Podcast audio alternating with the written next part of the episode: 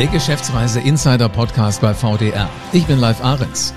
Wer geschäftlich reist, braucht die besten Ideen rund ums beruflich unterwegs sein. Ja, also wer für das Unternehmen die Koffer packt, braucht dann natürlich auch ein Verkehrsmittel. Das kann ein Firmenwagen sein, den das Unternehmen zur Verfügung stellt, oder ein Mietwagen oder ein Ticket für einen Zug oder auch ein Flugticket. Der Mitarbeiter reist und das Unternehmen bezahlt die Rechnung. So lief das jedenfalls bisher. In Zukunft wird sich das eventuell ändern. Wie reist der Mitarbeiter aber dann? Und äh, was stellt das Unternehmen dann zur Verfügung? Und wann lohnt es sich, über ein Mobilitätsbudget nachzudenken? Das sind die Themen in dieser Show. Silvia Lier ist heute zu Gast. Sie ist Mobilitätsexpertin und sie kennt Konzerne ganz genauso gut wie mittelständische Unternehmen. Und ich freue mich sehr, dass sie zu Gast ist. Hallo Silvia. Hallo Live, danke für die Einladung. Also neugierig bin ich immer und spannende Gesprächspartner, über die andere sagen, die haben viel zu erzählen. Da freue ich mich immer, wenn die Zeit haben. Wie bist denn du zum Mobilitätsmanagement gekommen? Ja, ich habe mal angefangen ähm, im Autokontext, äh, Flottenmanagement, Kfz-Leasing und äh, bin von da dann äh, zur Deutschen Bahn habe äh, dort auch äh, die Flotte verantwortet, aber eben auch äh, Sharing-Angebote und habe dann ja auch noch einen äh, äh Step in, im ÖPNV absolviert. Ich äh, ja, vielleicht vorneweg nochmal, ich habe so die letzten 15 Jahre verschiedene Unternehmen geleitet, war Geschäftsführerin äh, äh, für die DB Connect und die DB Fuhrpark Service im Deutsche Bahnkonzern und äh, war auch als kaufmännische Vorständin in Düsseldorf bei der Rheinbahn tätig. So insofern ähm, kenne ich äh, ja die ganz großen Corporates, aber auch kleinere Einheiten und äh, habe mich inhaltlich in den letzten Jahren äh, damit beschäftigt, vernetzte Mobilitätsangebote, also wirklich Kombinationen aus Straßen- und Schienenverkehrsprodukten auf den Weg zu bringen. Und idealerweise findet sowas ja heute plattformbasiert statt. Ja, und ähm, wenn du jetzt so konkret fragst, Mobilitätsmanagement, äh, wie bist du so im Grunde darauf gekommen? Weil wenn man mal beim Auto angefangen hat und auf einmal irgendwie so von vernetzten Produkten spricht, da, hat, da ist ja irgendwas passiert. Mhm. Und äh, da gab es bei mir eben tatsächlich mal so ein entscheidendes Erlebnis. Äh, ich weiß nicht mehr ganz genau das Jahr, vielleicht 2008, 2009. Ich war auf jeden Fall in Berlin und habe einen Vortrag bei der DENA gehalten. Damals war das Thema Elektrofahrzeuge total neu, ja, mhm. und äh, habe dann da erzählt. Und nach dem Vortrag kam ein Teilnehmer, der damals in der Beratungsbranche gearbeitet hat. Michael ist sein Vorname und hat mir erzählt, also wunderbar, was Sie da vorgetragen haben. Nur irgendwie für mich passt das nicht. Da habe ich gedacht, aha, warum? ja, sagt er, ich habe einen hohen Mobilitätsbedarf, ich bin ganz viel unterwegs, ich fliege mal, ich fahre Bahn, ich fahre natürlich auch mal Auto, ich fahre mal Fahrrad. Für mich ist eigentlich so eine Full-Service-Leasing-Rate, egal für welche Art Fahrzeug jetzt, äh, im Grunde gar nicht richtig. Ich bräuchte eher ein Mobilitätsbudget. Boah, ich gedacht, verdammt, das ist ja genau richtig. Ja, das, äh, ja, also diese Forderung auf jeden Fall so zu der Zeit, ne, ich meine, ich habe damals, glaube ich, ein Blackberry gehabt, da war das natürlich alles schwer vorstellbar, wie soll sowas dann jemals in die Umsetzung gehen. Aber als ich ein paar Jahre später dann äh, bei der Deutschen Bahn war und eben auch zuständig war für die Sharing-Produkte, da habe ich gedacht, jetzt, äh, jetzt kannst du anfangen, solche Lösungen tatsächlich in die Umsetzung zu bringen. Und da habe ich mir dann ja, ich sag mal, so eine Gruppe von Mitstreitern gesucht. Ich sag mal, äh, liebevoll so eine Fangemeinde, habe allen immer erzählt von so einer Idee, Mobilitätsbudget mhm. und äh, habe viel äh, positives Feedback bekommen. Und wir sind dann seinerzeit gestartet. Das äh, war 16, 17 äh, von mir aus von den Kalenderjahren, zusammen mit DB Fernverkehr, mit DB Systel und mit verschiedenen ExpertInnen aus äh, dem Steuer- und Politikbereich und haben dann tatsächlich so die erste Beta-Version für so ein Mobilitätsbudget entwickelt und haben das dann auch mal äh, bei der Allianz Pro Schiene in einem Innovationswettbewerb vorgestellt und tatsächlich gewonnen in der Kategorie beste Idee. So, und äh, also das ist schon, ja, mir geht es eben wirklich darum, Alternativen zum persönlich besessenen Auto anbieten zu können. Wirklich nicht als Autohasserin, als solche verstehe ich mich ausdrücklich nicht. Ich habe aber verstanden, es braucht einfach andere Angebote und äh, ja, diese äh, gilt es jetzt eben tatsächlich, und das passiert ja auch, darüber sprechen wir jetzt ja auch, tatsächlich so an den Mann und die Frau zu bringen. Absolut. Also ich habe ja vorher so ein bisschen recherchiert, wer du eigentlich bist. Hm. Und da sagte mir jemand, also ähm, wenn du jemanden brauchst, äh, wo das Label ausgesprochene Mobilitätsexpertin draufpasst, dann ist es die Silvia. Und ich muss sagen, äh, den Eindruck hast du jetzt bestätigt. Also du kennst ja wirklich alles. Äh, du hast in sämtliche Richtungen geguckt und ich finde das immer so faszinierend, wenn du mir jetzt sagst, das war eine einzige Person, die eigentlich mal eine Frage gestellt hat. Ja. Und da ist dann sowas ins Rollen gekommen, was dann halt wahrscheinlich eine Weile auch braucht, oder bis sich das so im Kopf selber erstmal äh, ja manifestiert, bis da was mit Hand und Fuß draus wird, oder? Ja, ja, na klar. Und ich meine, ähm, ich bin, ich kann mich noch gut erinnern, ich bin dann damals zurückgereist und habe das mit den Kollegen damals, äh, und wir verstehen das heute noch gut, äh, besprochen. Aber die haben natürlich erstmal gesagt, äh, bist du Jeck, ja? Ich meine, äh, wir werden doch nicht unser eigenes Geschäftsmodell durch solche Angebote torpedieren. Ähm, naja, das ist ja gut, aber irgendwo die Reise, die wird in Richtung Mobilität gehen. Da wird ja. irgendwas anderes gefordert. Nochmal, ne, 2008, 2009, das ist schon echt lange her.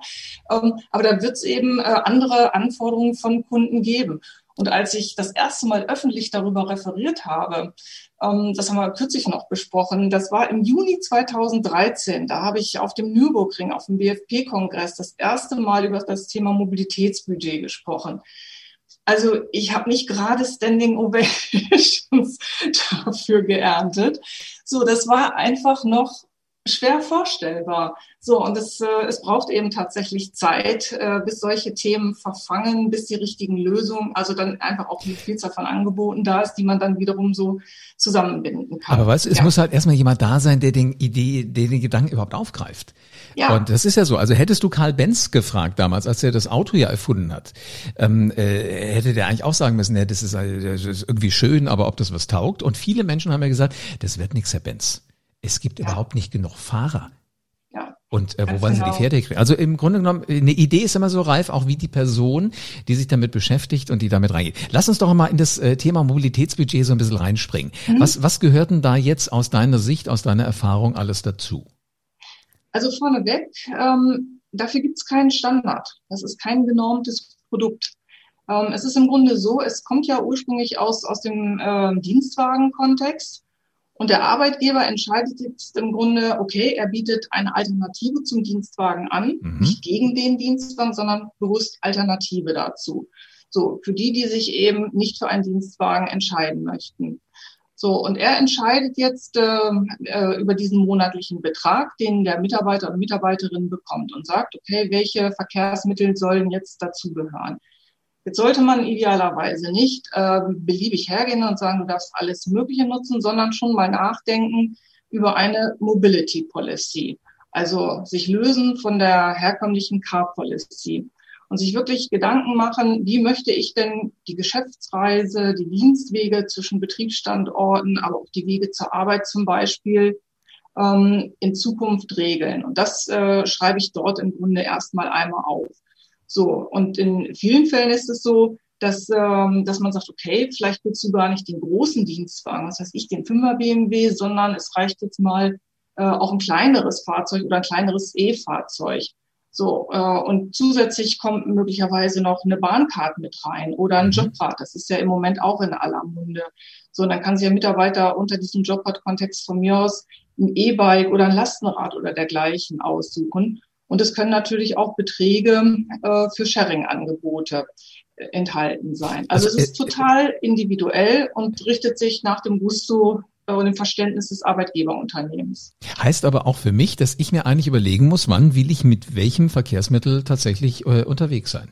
Genau, also wichtig ist einfach, dass du dich ähm, selber mal ja, prüfst, ja, bitte in Anführungszeichen, dass du einfach mal überlegst, wie bin ich unterwegs heute, was gefällt mir, was passt äh, auch im Moment zu meiner Lebenssituation und ähm, ja, daran im Grunde dann deine Entscheidung ableitest. Ich meine, das ist ja auch verschieden, je nachdem, in welcher Lebenssituation du bist. Hast du heute kleine Kinder, musst mit dem ganzen Gesumse unterwegs sein, dann ist natürlich das Auto, machen wir uns da nichts vor, das vor der Haustür steht, irgendwo vermeintlich der beste Weg. Wobei du hast so. gerade eben das Lastenrad angesprochen. Wie viele ja. Eltern sehe ich mittlerweile hier in der Gegend so, zum Supermarkt fahren mit diesem Lastenrad und da sitzen die Kinder auf diesem Bänkchen vorne drin. Und genau, und genau das ist es. Jetzt kommen eben ähm, auch eine Vielzahl neuer Angebote hoch. Und wenn ich sage, meine Lebenssituation, für den einen ist es so mit den kleinen Kindern im Auto und überhaupt. Der nächste sagt aber, hey, es gibt neue Angebote.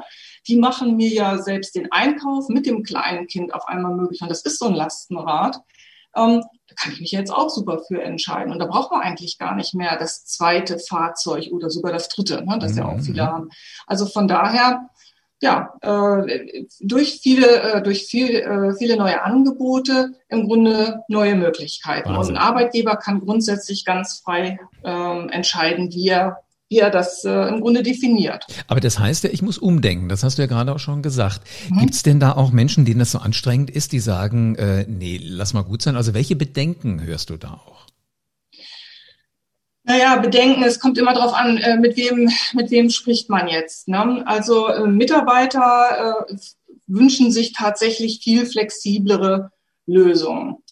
Ähm, Sie sagen, in vielen Fällen, der Dienstwagen äh, darf gerne ersetzt werden durch, wie gesagt, das kleinere Fahrzeug oder durch Jobradangebote, durch ÖPNV-Tickets, durch Bahnkartenlösungen etc. etc. Ein Arbeitgeber hat natürlich erstmal Bedenken, indem er sagt, okay, ich ich äh, verlasse ja etwas, was bekannt ist. Ne? Dienstwagen, da wissen wir genau, wie sowas alles äh, zu versteuern ist, zu beschaffen ist. Wenn ich jetzt anfange, ein Mobilitätsbudget an Mitarbeiter zu geben, dann äh, muss ich mich natürlich einarbeiten in die steuerlichen Herausforderungen, die damit verbunden sind. Ich muss mir die neuen Anbieter angucken. Ich muss äh, idealerweise eben auch eine Mobility Policy mal erarbeiten. Das ist erstmal mit Aufwand verbunden, so wie jeder Veränderungsprozess erstmal Aufwand produziert. Aber da muss ja irgendwann mal was dabei stehen, wo ich sage, das hat sich jetzt gelohnt. Woran äh, erkennt denn ein Unternehmen, warum sie sich damit beschäftigen sollen? Also hat das irgendwas mit Flexibilität zu tun oder mit Nachhaltigkeit? Sind das so Stichworte, die, die da wichtig sind? Ja, es sind ja ganz verschiedene Punkte. Das eine ist natürlich erstmal Arbeitgeberattraktivität. Also wenn du merkst, dass du äh, im Recruiting Situationen hast, wo dir jemand antwortet, dass er keinen Dienstwagen möchte, der eigentlich, äh, was weiß ich, zu der Funktion ne, äh, gehört, wenn er jetzt nicht gerade zur Ausübung der Tätigkeit benötigt wird, dann ist es sowieso klar. Aber es gibt ja viele, die ihn eben aufgrund Hierarchie und Funktion bekommen. So, und jetzt sagt die, die Person, möchte ich nicht, brauche eine andere Alternative dann bist du ja als Arbeitgeber, der im War for Talents ist, aufgefordert, Lösungen anzubieten. Und mhm. dann ist es natürlich schon hilfreich, da im Grunde auch ein entsprechendes Angebot zu haben. Zum anderen hast du natürlich als Arbeitgeberunternehmen auch eine große Verantwortung der Gesellschaft beziehungsweise der Umwelt gegenüber. Und wenn ich jetzt dadurch, dass ich äh, den Mitarbeiter, Mitarbeiterinnen anbiete, eben auch gescherte Produkte, öffentliche Produkte zu nutzen, die zu einem solchen Mobilitätsbudget dann gehören, ähm, Nachhaltigkeitsziele in ihrer Erreichung unterstütze, dann äh, leiste ich damit natürlich auch einen guten Beitrag. Ja? Und ich meine, das findet sich ja am Ende dann in Corporate Social Responsibility Reports auch wieder. Und ein weiterer Punkt, und ich finde, das macht Corona jetzt ja auch ja, gut, gut in Anführungszeichen deutlich.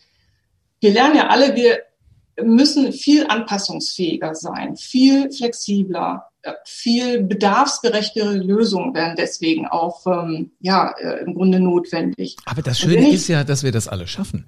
Also gerade ja. jetzt, das letzte Jahr hat uns ja gezeigt, wie beweglich wir alle im Kopf sind. Und genau das ist es ja so. Und jetzt hast du heute klassisch, und ich will da nicht, bitte nicht missverstanden werden, dass ich hier gegen Fahrzeuge oder äh, so wettere. Ich will nur einfach ähm, deutlich machen, wenn ich jetzt heute als Arbeitgeber Mobilitätsbudgets im Einsatz habe, die ich viel ähm, flexibler nutzen oder eben auch nicht nutzen kann, dies im Vergleich zu einem Leasingfahrzeug, das ja für gewöhnlich zwei, drei Jahre läuft. Und wenn du das mhm. heute zurückgeben willst, ja, dann weiß man, das wird aufgrund der Vorfälligkeitsentschädigung eine teure Angelegenheit.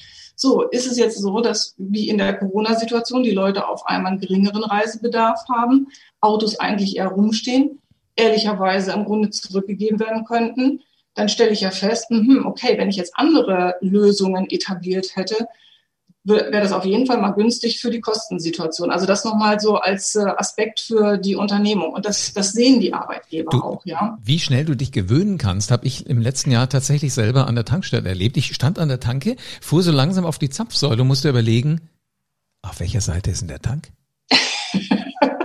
Weil ich so lange nicht mehr gefahren war, weil ich mich halt hier eher in meinem Homeoffice-Bereich bewegt habe.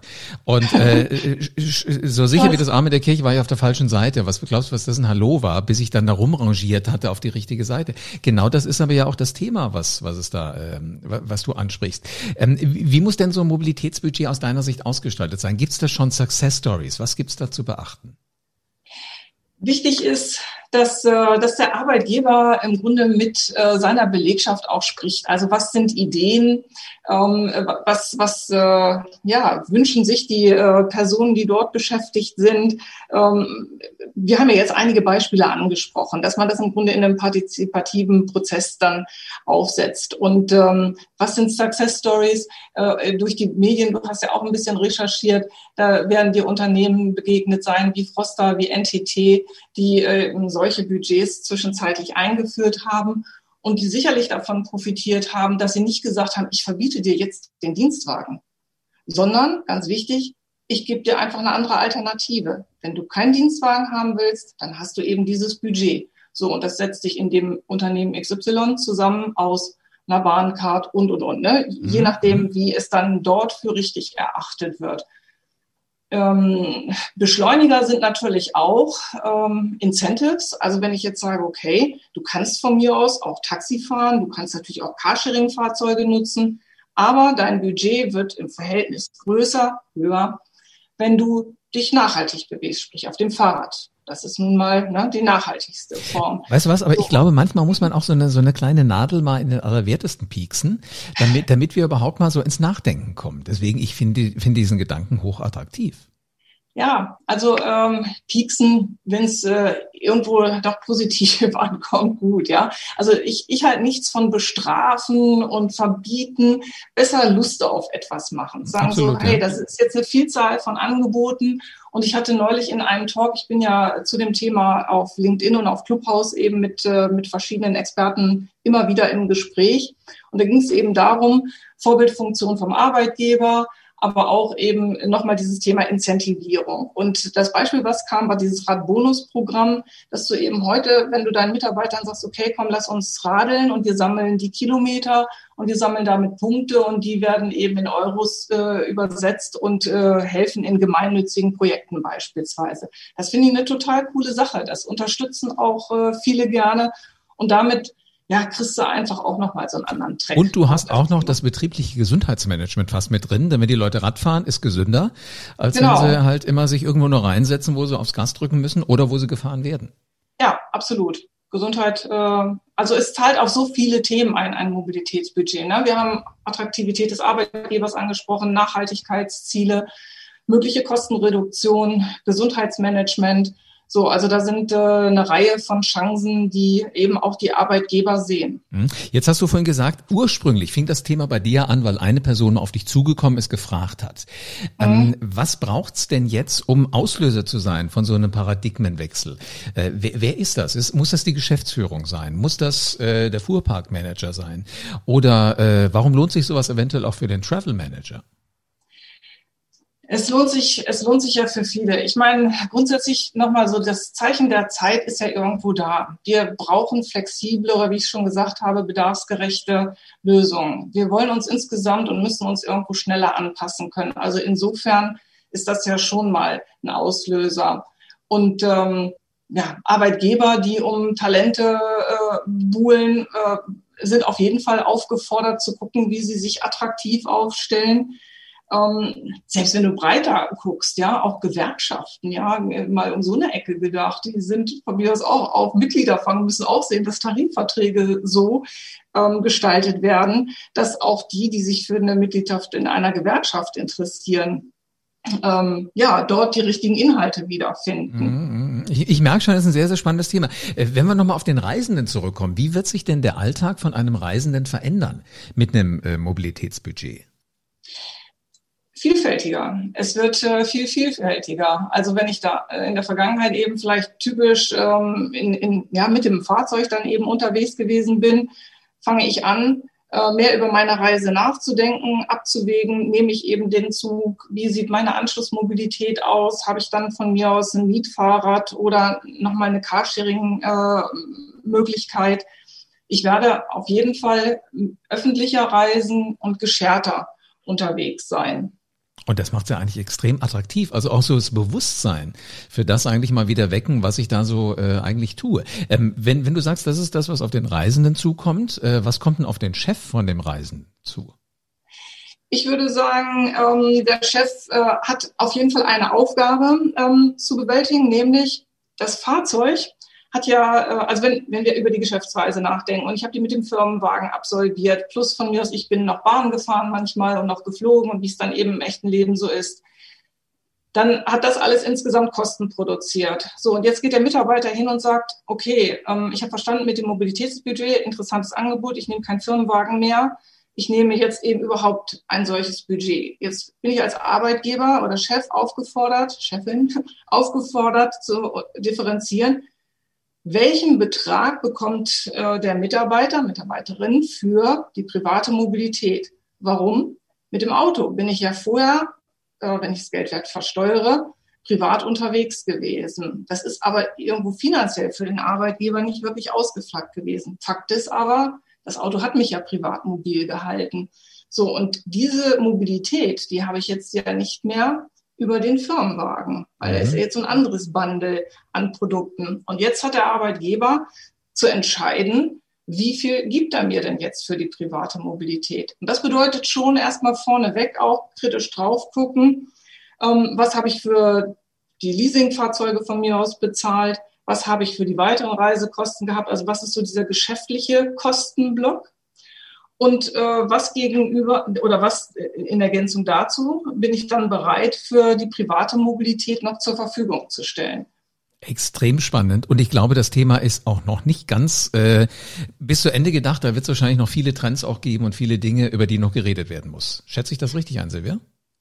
Ja, absolut. Auch äh, was, äh, was die Umsetzung angeht. Also ich meine, äh, erstmal vorneweg die Steuer. Wenn du heute jetzt ähm, ähm, so ein Mobilitätsbudget auswählst, der Arbeitgeber gibt dir einen bestimmten Betrag und wie gesagt, der ist dann für deinen privaten Mobilitätsbedarf. Dann musst du beispielsweise Sharing-Anteile ähm, mit deinem Individualsteuersatz versteuern. Das ist für viele heute unattraktiv, weil ähm, dann gehen ja eben doch äh, viele Euros von diesem Wert dann erstmal weg. Währenddessen ist ein Jobticket beispielsweise steuerbefreit. Jetzt gibt es viele, die sagen, warum kann dann im Grunde so ein Komplementärprodukt im Sharing, was ja häufig in Verbindung mit dem ÖPNV genutzt wird, warum kann das nicht auch steuerbefreit sein? Da gibt es sogar eine Initiative, die gestartet wurde über die sogenannte Verkehrswendemachergruppe, die sich jetzt äh, öffentlich dafür einsetzen, dass der Gesetzgeber das anders regelt. Mhm. Also solche Weichen sind schon zu stellen. Aber das Gute daran ist, man sieht eben am Jobticket, das äh, seit 2019 steuerbefreit ist, dass das die Nachfrage erhöht. Arbeitgeber tun sich leichter damit, weil sie so diesen ganzen Versteuerungsaufwand nicht haben. Und äh, die Arbeitnehmenden sagen natürlich, klasse, wenn ich da keine Steuerlast drauf habe, dann nehme ich das ja sehr gerne mit. Also es ist dann ja finanziell attraktiv. Also, so, also das, das ist schon so ein Rahmen, den gilt es weiterzuentwickeln. Plus natürlich dann die Angebote, die wir am Markt finden. Ne? Die sind ja auch vielfältig. Äh, was, was ihre Ausgestaltung angeht. Also auch da wird sich äh, unter Garantie total viel tun. Aber für alle, die jetzt gesagt haben, das Thema finde ich total attraktiv, aber ich hätte ein bisschen Schiss, das alleine zu machen. Ähm, wie durch äh, Zauberhand kann ich jetzt mal eben hier aus dem Köcher ziehen, dass die VDR-Akademie ja ein Thema im Juni schon äh, am Start hat. Ich nehme mal an, rein zufällig zusammen mit dir zum Thema Mobilitätsbudget, richtig? Genau. Das, äh, das haben wir so überlegt. Äh, die VDR-Akademie ist auf mich zugekommen, hat gefragt, hat mich da eben auch wahrgenommen als Experte und hat gefragt, ob ich bereit wäre, das zu tun. Ähm, ich äh, beabsichtige keine Dozentenkarriere, um das ganz deutlich zu sagen, aber ich habe gesagt, ich unterstütze sehr gerne. Denn dieses Thema Mobilitätsbudget ist wirklich mein berufliches äh, Herzensthema. Das merkt man ohne und, Frage. Ähm, das, das will ich, das will ich wirklich äh, gerne dann äh, dort irgendwo ja in der Unterstützung dann mitmachen. Und ähm, ja, freue mich einfach, dass das Thema dort aufgegriffen wird. Also wer mehr Lust hat auf Mobilitätsbudget und mehr aus dieser unglaublichen Erfahrung von Silvia Lier, einfach dann schauen auf den Seiten von der VDR Akademie, wie man da hinkommt. Silvia, vielen Dank fürs Appetit machen. Ich danke dir live. Sehr gerne. Kunden treffen, Geschäftspartner aufsuchen. Geschäftlich reisen gehört zu unserem Leben einfach dazu.